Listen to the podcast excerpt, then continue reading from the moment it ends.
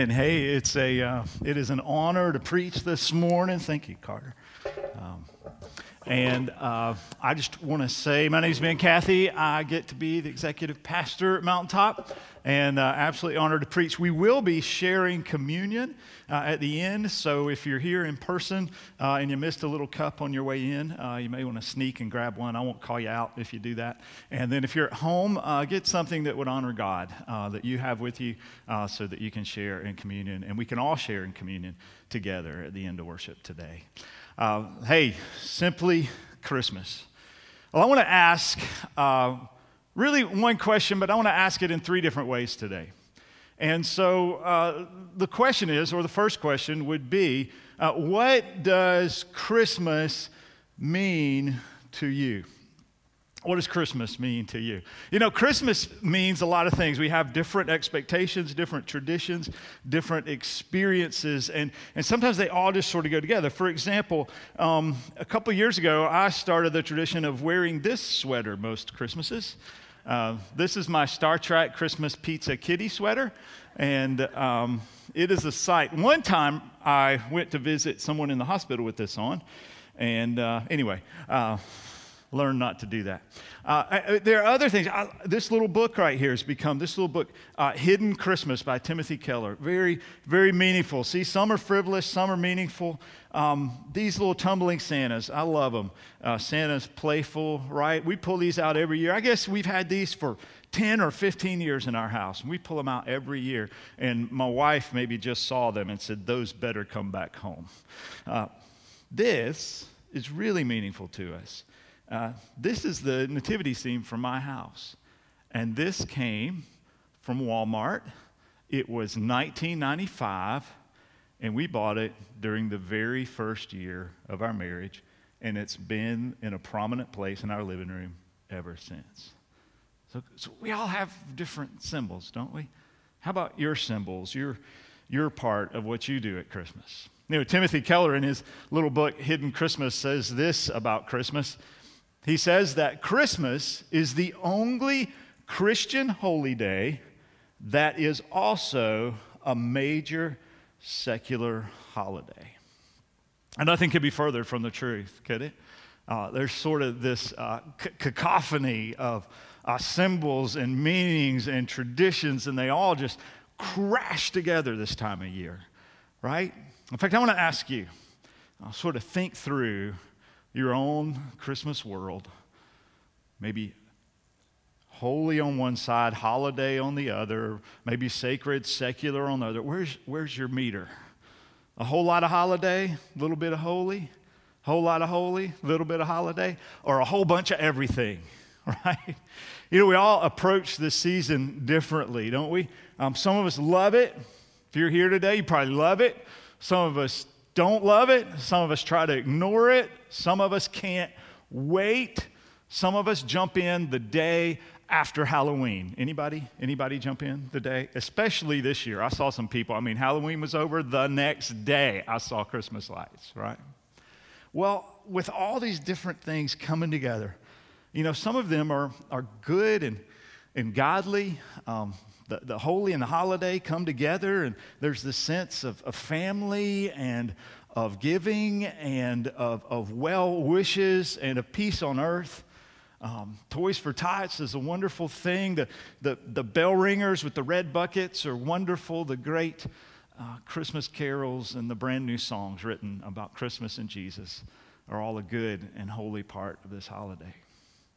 And, and then in the middle, there's some other things. And, you know, we're not sure. We're not sure about them, are we?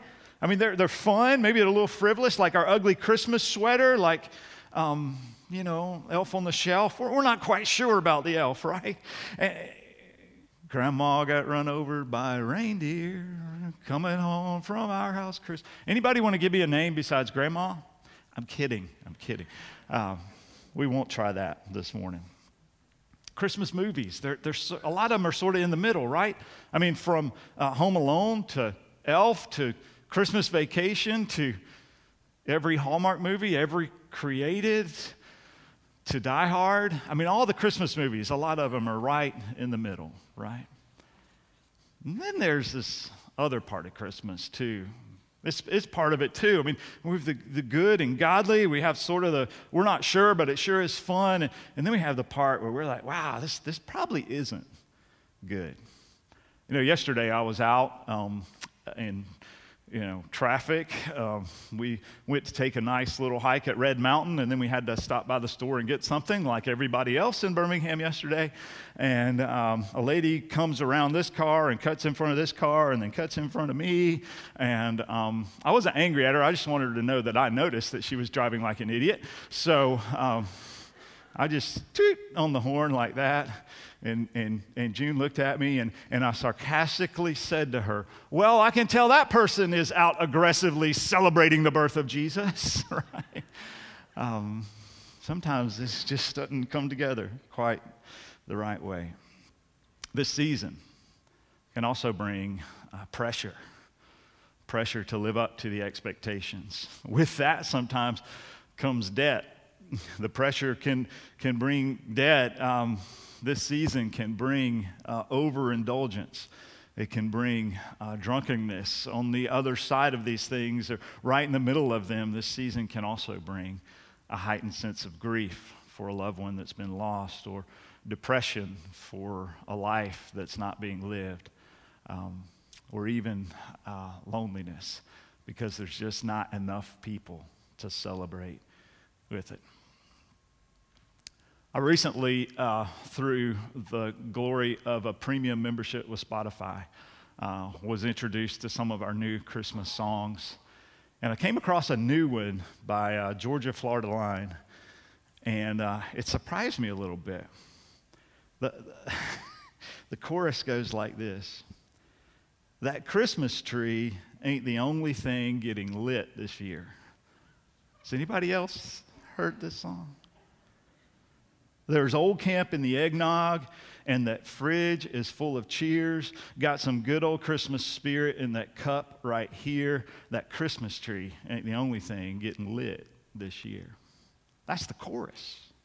And the song goes on to talk about uh, how uncle is in the pantry sneaking something from a flask, and how nanny's nodding off again, and it makes us all laugh, and how if Santa comes by here, it better be his last stop because he won't be able to drive holy, and holiday. Well, if I'm going to be a follower of Jesus in the midst of this cacophony of traditions and symbols and gatherings and, and, and, and good things and, and, and not so good things, I need to ask another question. And that's this one. We ask it just a little bit differently. What does Christmas mean to God? What's Christmas mean to God?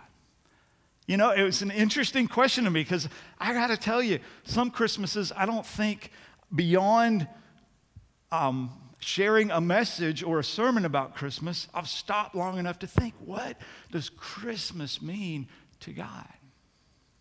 Well, I'm going to tell you about a couple of people. One person I knew um, would never open presents at Christmas. A couple of years in a row, just, you know, hey, open your present. Uh, uh, I'll open it later. You guys open yours. And, and then one day, as a, as a boy, I found those Christmas presents like in the guest closet, like in the summertime was like, wow, why, why didn't they open their present? And I, and I, later found out that this person was just buried with a sense of, of guilt and shame that came with uh, keeping secrets and uh, betrayal of relationships. And so the gifts remain unopened because this person felt unworthy of the love of other people. I had to say, that to God, Christmas is a gift to be opened. And God wants everybody to open it, regardless of our worth, regardless of where we're at on the scale between holy and holiday or what last Christmas was like. It's a gift to be open. You see, we find in Scripture that it is a loving, merciful, grace filled gift from God. And no matter how far our distance is, or no matter how deep our dark is, God wants us to open it. Well, let me tell you about another man. You, you meet people in the course of life, don't you? This man, his uh, marriage was not going well. He, he um, had three different jobs in a year. He uh, was in debt. His uh, wife and children feared him. His home was in chaos. And trying to help him out, and gently asked him about his relationship with God. His response was shrill, almost a shriek.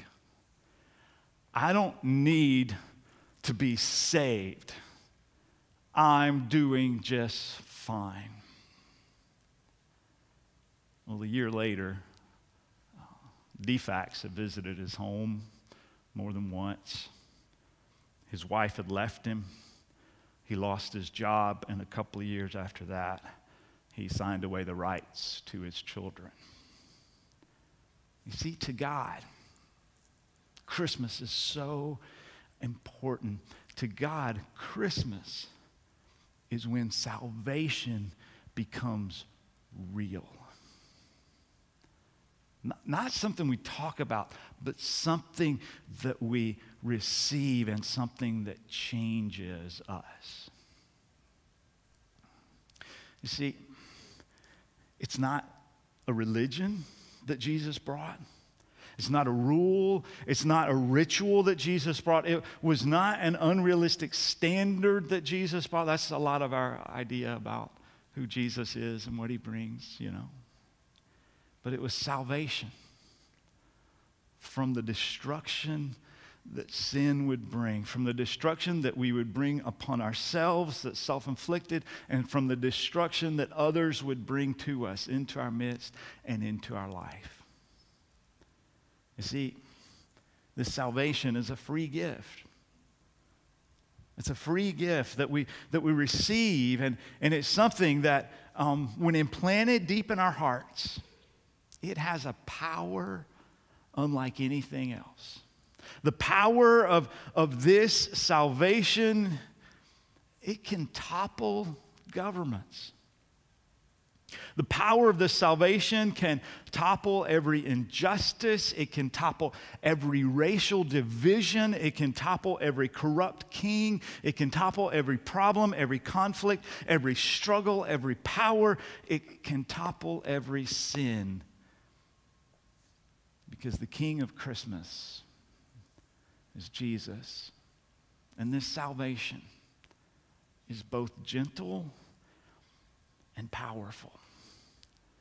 A baby came wrapped in swaddling cloths, yet he was the King of kings and Lord of lords. He was the Lamb of God and the Lion of Judah. He was the Prince of Peace and he was mighty God. He was the good shepherd, and he is the everlasting Father. You see, to God, Christmas is when the King of Kings and the Lord of Lords arrives. So let's talk a little bit about that arrival this morning. See, many of us, I hope, on Christmas Day, at some point, we'll, we'll pick up the good book we'll gather around with some folks that we, we're, we're, we're, dear to, and, and we'll open Luke chapter 2, and, and we'll begin with In those days, Caesar Augustus. Right? If you don't have that tradition, start it this year. It's a good one. But the story begins before Luke chapter 2. Luke chapter 1, these last two Sundays, we, we've been looking at Luke. Actually, the story began in Genesis, right? I mean, God's been pursuing us for years and, and years and hundreds and, and, and years. But, but then in Luke chapter 1, the arrival begins to happen, and, and a couple of people come on the scene. I see there's, um, there's uh, an angel comes and speaks to Zechariah, and he's married to Elizabeth. And, and then an angel comes and speaks to Mary, and she's engaged to Joseph. And, and you know that, right? But what the angel tells Zechariah is that you're going to have a baby. And scripture tells us that Zechariah and Elizabeth are older in years. And so when the angel tells Zechariah, you're going to have a baby and you're going to name him John, Zechariah says, What? He says, How is that going to happen? I don't think so. And so the angel says, Okay, Zechariah, I'll show you. he says, You won't be able to speak until your baby's born. And so Zechariah leaves that moment with God in the temple and he can't speak. And, he, and the Bible tells us he comes out and there's people like, What happened in there, Zechariah? And he's like, oh. You know? And then in the interim, there, you know, um, uh, we find out that Elizabeth and Mary are cousins. And so, if this story happened in the United States, it would definitely happen in the South, right?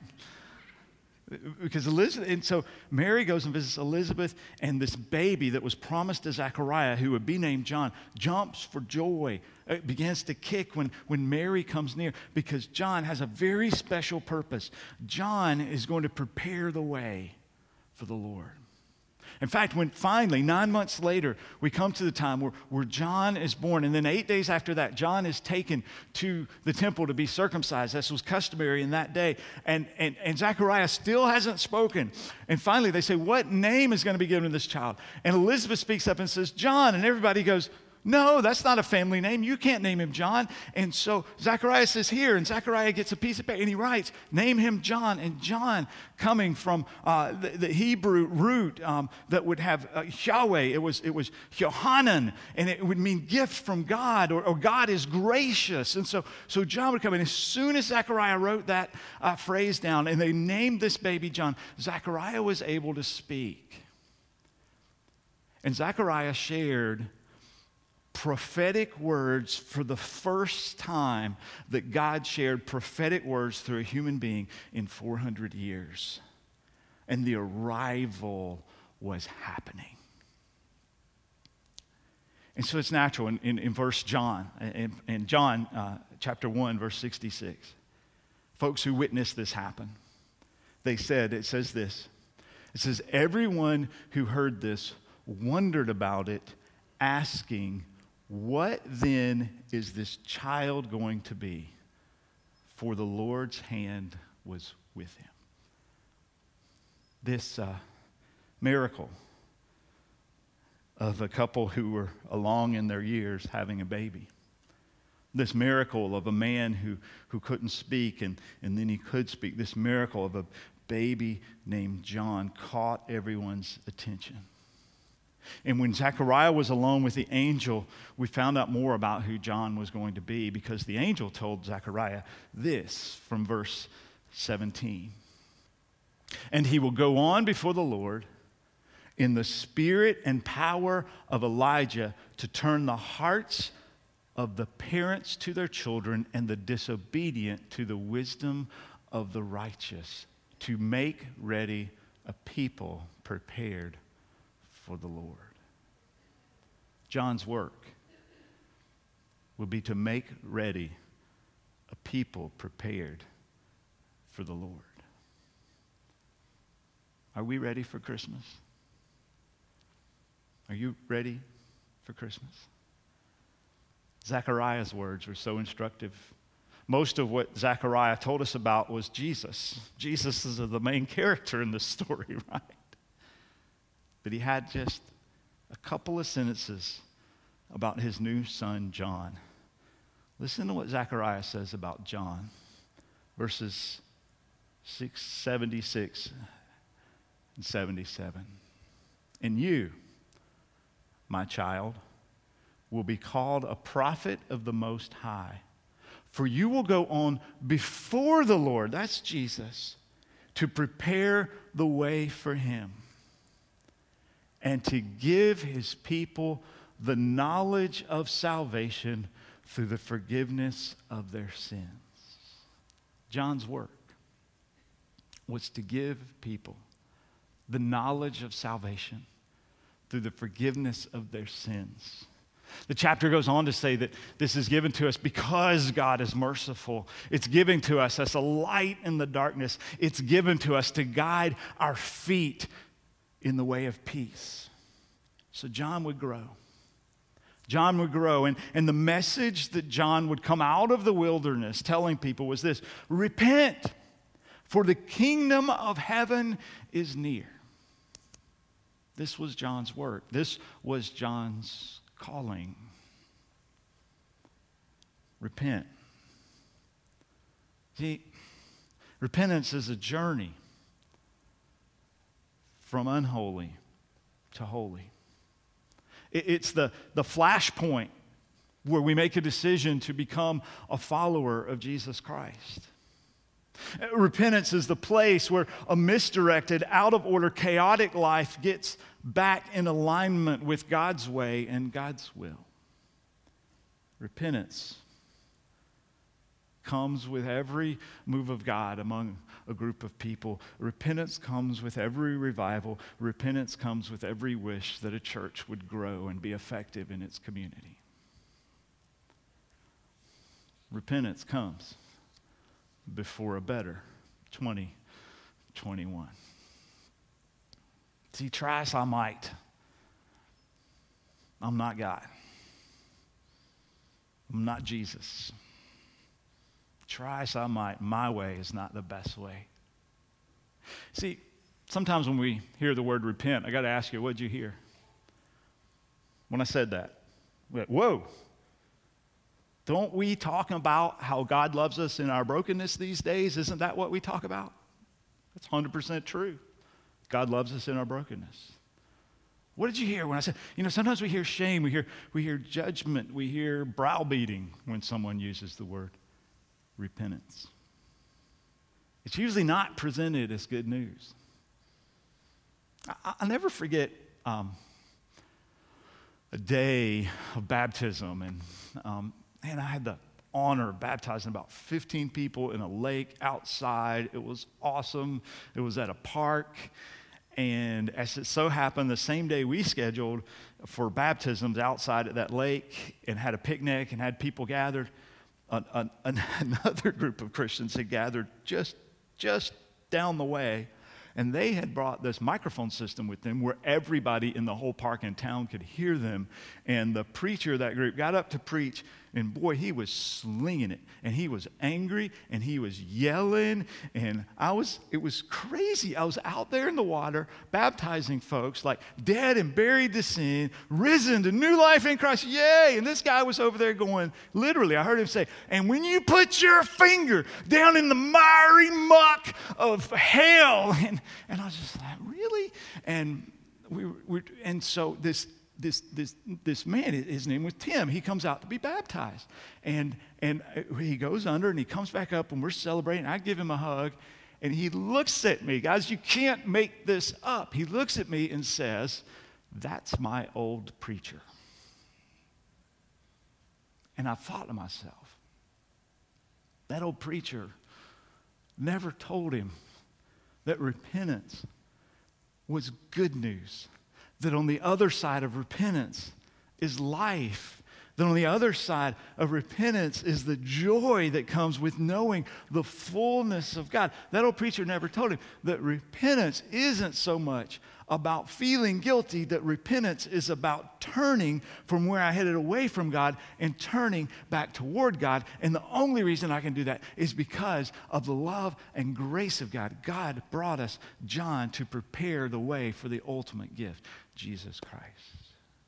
See, repentance ultimately is a gift, it's a turning, and it's given to us by God's greatest gift, his son. You see, it's less about the absence of a penalty and more about the restoration of a relationship. See, we turn. We turn from our way and we turn toward God's way. And in that turning, a, stranger becomes a friend. Uh, darkness can turn to light. Uh, distance turns to closeness. Uh, judgment turns to grace. Loneliness turns to love. And, and sin turns to salvation because of the gift of Jesus Christ at Christmas. So to God, Christmas happened because I can't. I can't pull myself together, but Jesus can.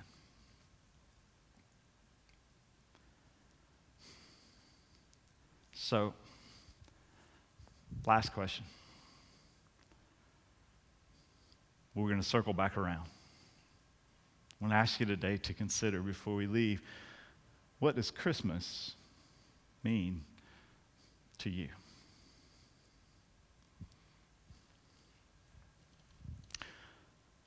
Back when I had young ones in the house, we decided to try to teach our kids about Jesus. Um, that's right. Even preachers try to teach their kids about Jesus. And so we decided that on that Christmas, we would get a birthday cake for Jesus.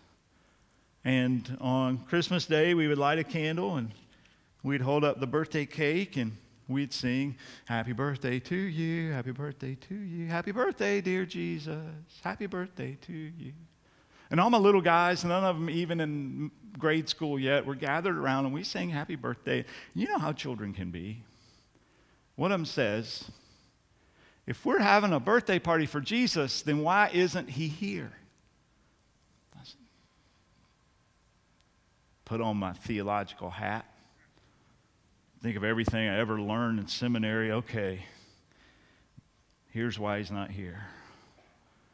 They're like, Okay, that seemed to make sense.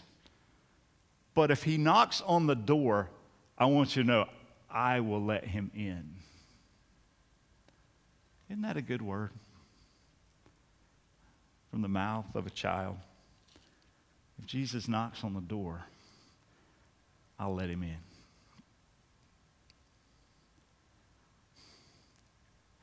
You know, if we're heading away from God,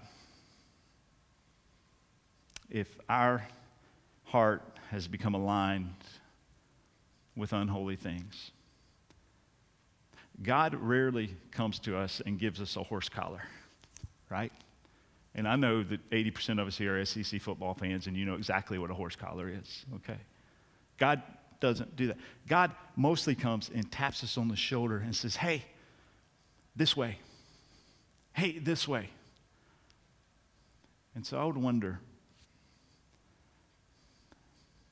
Where's God tapping us on the shoulder this morning? Where do we need to let God in this Christmas? We're going to close with communion today.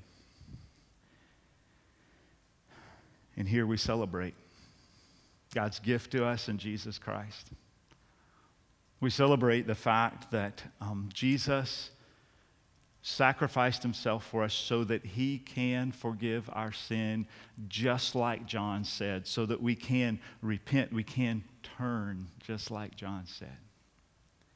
And as we celebrate that, I want you to know that God invites you to take the bread and the juice. It's your own if you truly and earnestly repent of your sin and intend to follow Jesus wherever he would lead.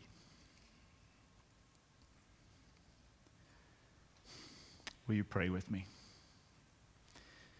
God, we ask you to bless um, this bread and this juice that would be in our hands or near us at this time, that it would be the body and the blood of Jesus Christ. And Lord, I pray that you would allow us during this moment to open our heart to you. And God, where you're tapping us on the shoulder, where you're prompting us, God, let us turn back to you. And God, let us trust that when we turn to you, that on the other side, God, there's a goodness and a joy and a grace. God, there's a fullness of you in our life. And Lord, we can't wait. We can't wait, Lord, to fully celebrate that on Christmas Eve and Christmas Day. But God, in this moment, we come to you. we turn to you and we ask you to forgive our sins. Amen. Please know that the blood of Christ is spilled for you and for all people everywhere, that we might have the opportunity to be forgiven of our sin free, and that the body of Christ is broken for you and for all of God's people. Amen. Please take and eat as God would lead.